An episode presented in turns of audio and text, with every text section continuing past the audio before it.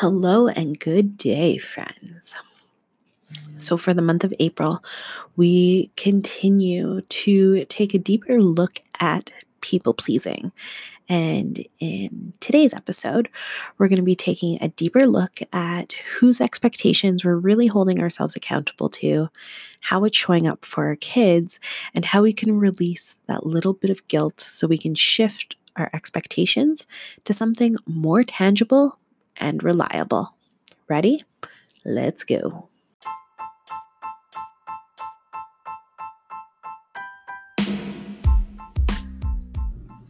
Hello, and welcome to the Big Kid Podcast. I'm your host, Katie C., life coach, children's yoga instructor, and mindfulness ninja.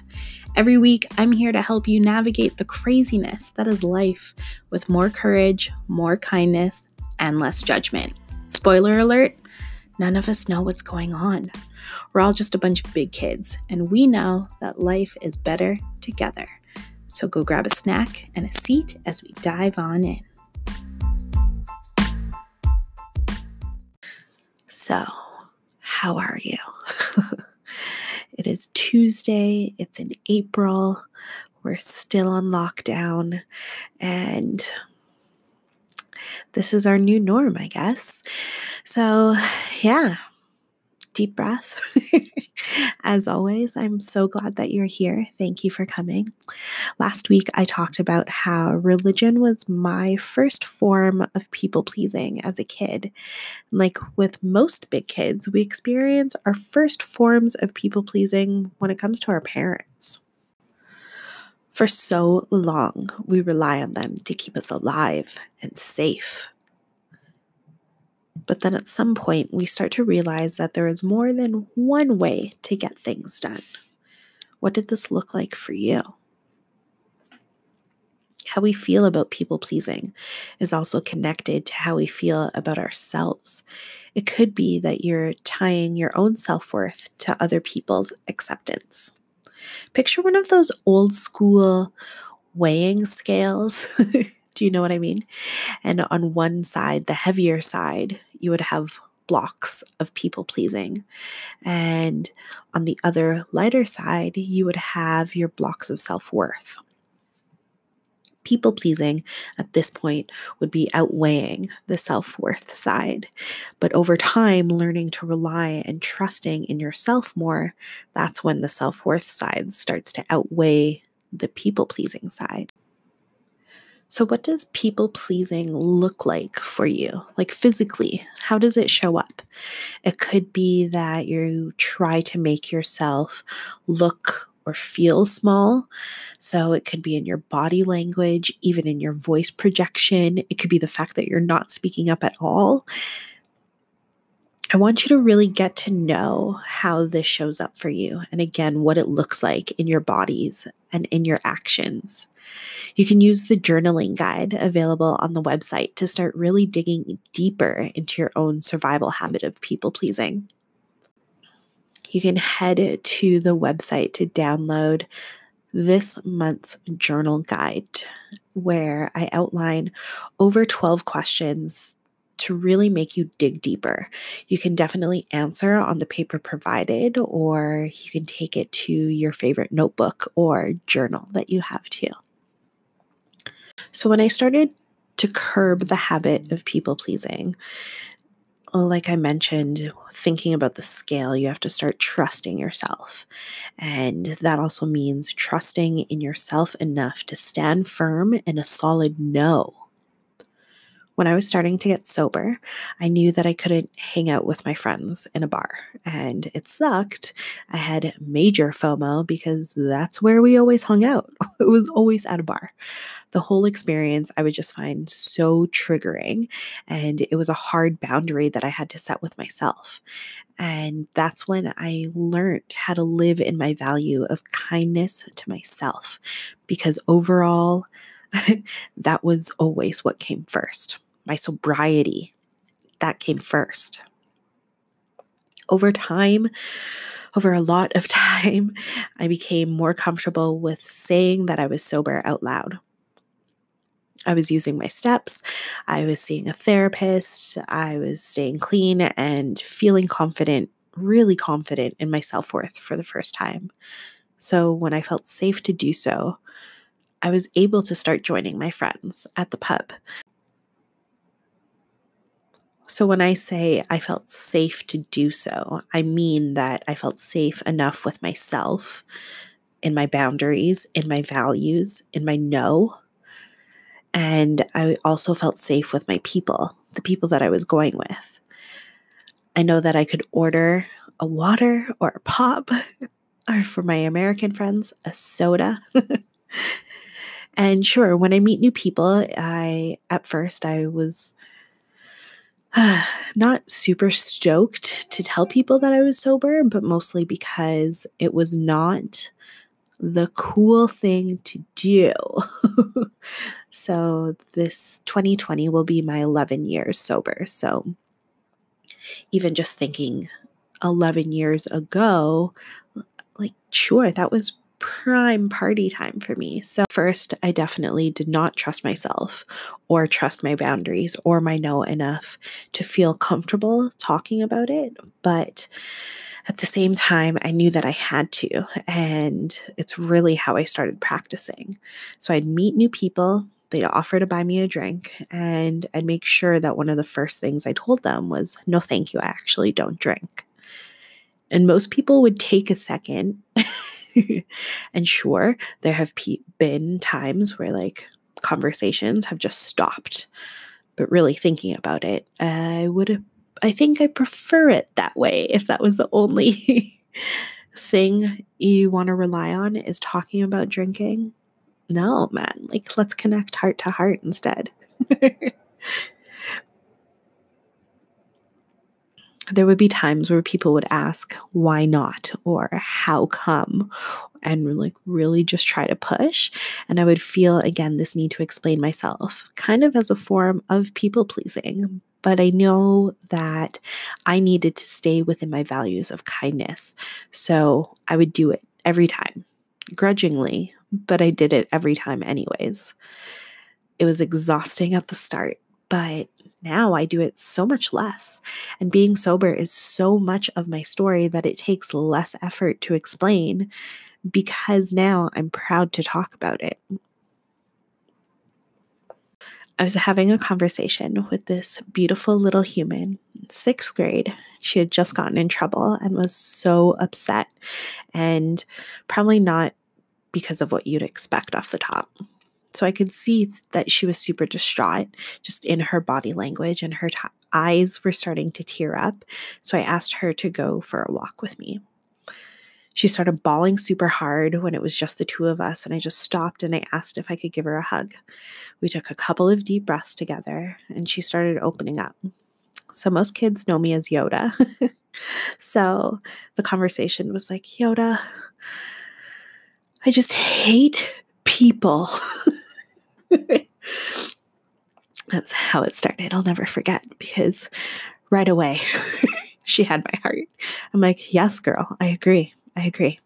So she went on, Yoda, I hate that people expect me to act in a specific way just because I'm energetic and open and fun most of the time doesn't mean that I can't be moody or distant. I got in trouble and they said that I'm acting weird and that's why I'm misbehaving. When people tell me that I'm acting outside of my norm, I just want to punch them in the face. I instantly started crying with her because I felt her pain in the depths of my soul. And so much of my big kid self just wholeheartedly agreed with her when I tell people that I'm actually super introverted, they are shook. Especially if you met me at a speaking gig or if I was facilitating a training or something like that. Like, I amp it up. So you're seeing a side of me that can jump around, be loud, obnoxious, rambunctious, uh, super energetic. But at the end of a day of that, I am spent. It takes all of my energy to show up in that way. and I love it. Don't get me wrong, but it's also not the level that I'm always operating at. It can be really hard for people to shift their own expectations of you when they have their own interpretations of your behavior. It gets really muddy, right? So, back to my friend, she started crying harder because she said if I went to her school, I would completely understand. And I explained that people have assumptions about everyone everywhere. And the fact that it's happening in her school right now is a great time for her to practice dealing with other people's expectations. It is hard as a kid because everything you're feeling, you're feeling for the very first time. So it's all amplified, like you feel it in the depths of your skin. And it's terrifying as fuck. You haven't made it to the other side yet. So it's helpful to talk to big kids that you can trust. We talked about how you need to trust yourself first and know that you are proud of yourself at the end of the day people will assume. But you know the saying when you assume, you make an ass out of you and me. we all experience many emotions on the daily. Even if we're not emoting them, they're still happening. Expecting people to fit into a box of introversion or extroversion or a type 2, type 9, or a Pisces or a Leo or an INFJ right? Holding people specifically to those standards 100% of the time is so unfair. Just like you, we're all complex human beings with our own stories and experiences that make us a bag of mixed treats or a bag of nuts and bolts. I am so human, which means I'm so much more than those letters or numbers or water signs, just like you. So, who do you hold to a different level of expectations? I know for me, I'm hardest on the ones I love because I want the very best for them. Parent talk, can you tell? but that also means that I need to check myself more often and notice when I'm holding them to my expectations. I remind myself that I love them and that is how I want to show up. It means I have to meet them in that space. And yes, that means even if I don't agree with what their own expectations are for themselves, I can make suggestions, but it's also not my decision to make. And as long as they're safe and staying within their values, that's that. I'm here. I'm love. Period.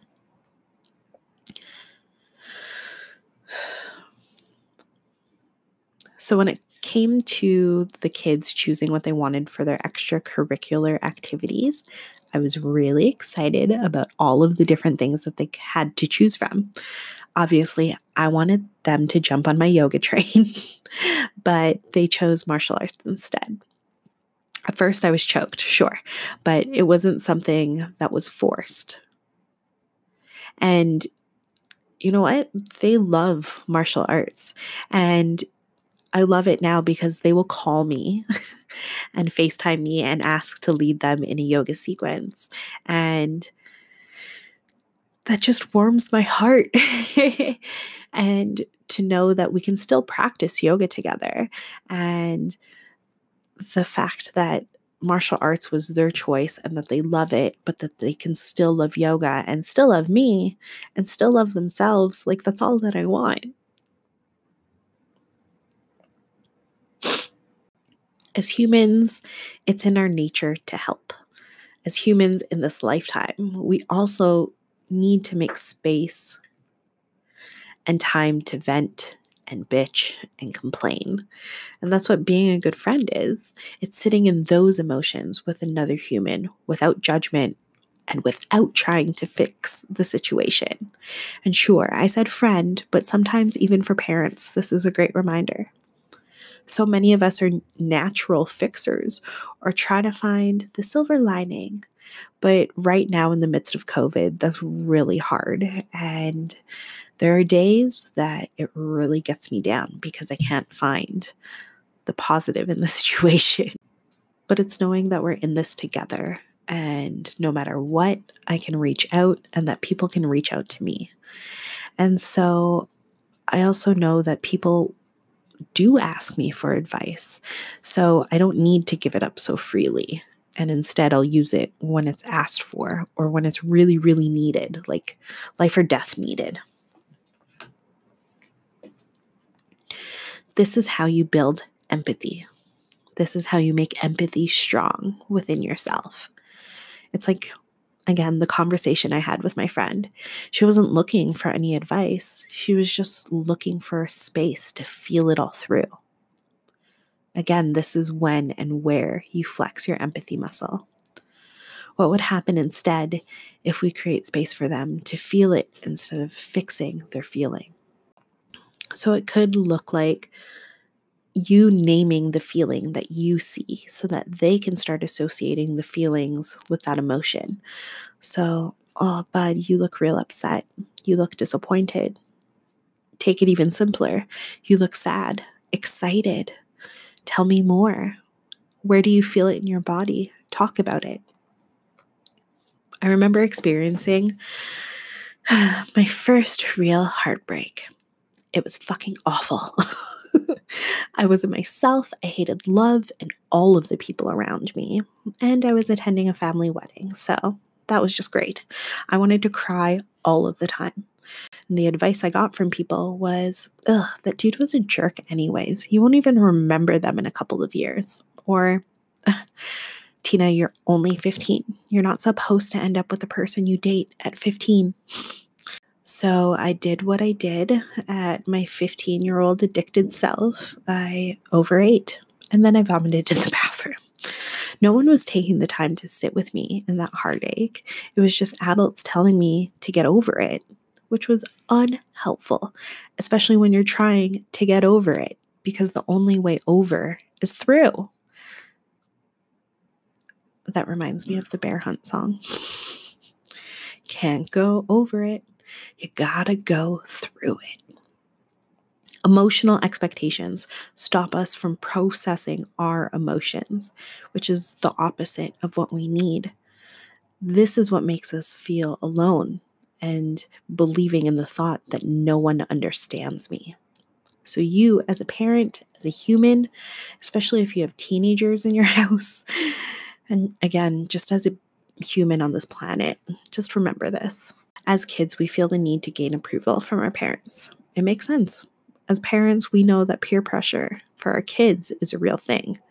And hmm, as the instigator of a lot of bad moves, I know that 100%. peer pressure has also morphed over time, and it's not the same. That it's definitely not how we experienced it as kids at all. So make sure that you set up your space for communication and create your own personal values and your family values so that you have conversations. So, guilt is an emotion that I'm super comfortable with.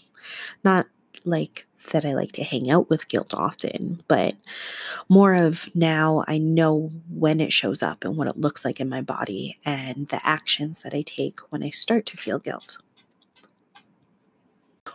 Guilt goes hand in hand with people pleasing. When we're trying to please others, we're also trying to control how they feel about us. We don't want them to think about us in a negative way. We want to keep the peace, or we want to control the situation more than we can. At the same time, knowing that we can't control any of that, we'll start to feel guilty as parents, we can feel guilt by not being able to protect our kids for their entire lives. Or kids, we feel guilty that we don't meet our parents' expectations. This is the guilt I'm talking about letting go. So instead, remember to show kindness to yourself first. Stay within your values and stop apologizing.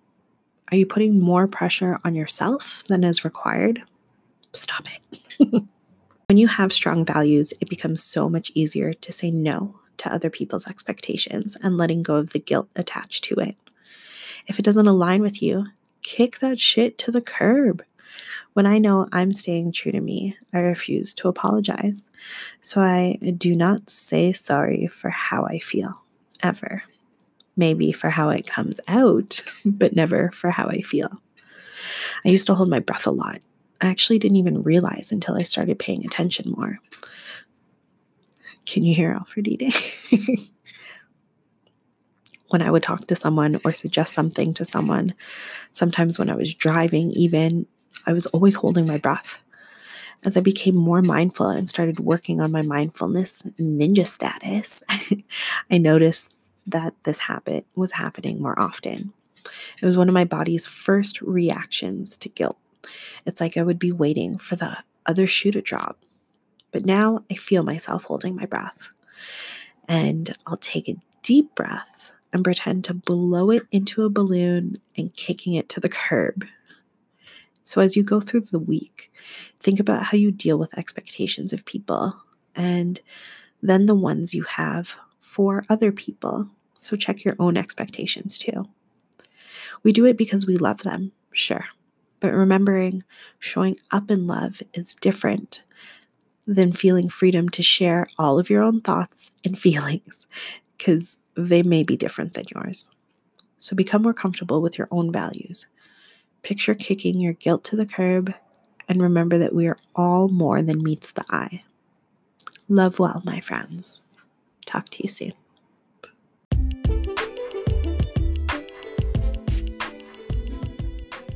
Well, friends, that brings us to the end of another episode. Thank you so much for choosing to spend your time with me over here with a bunch of big kids. As you travel through the world this week, remember that kindness drives change. We are all on this life journey together, and it's nice to remember that you're not alone.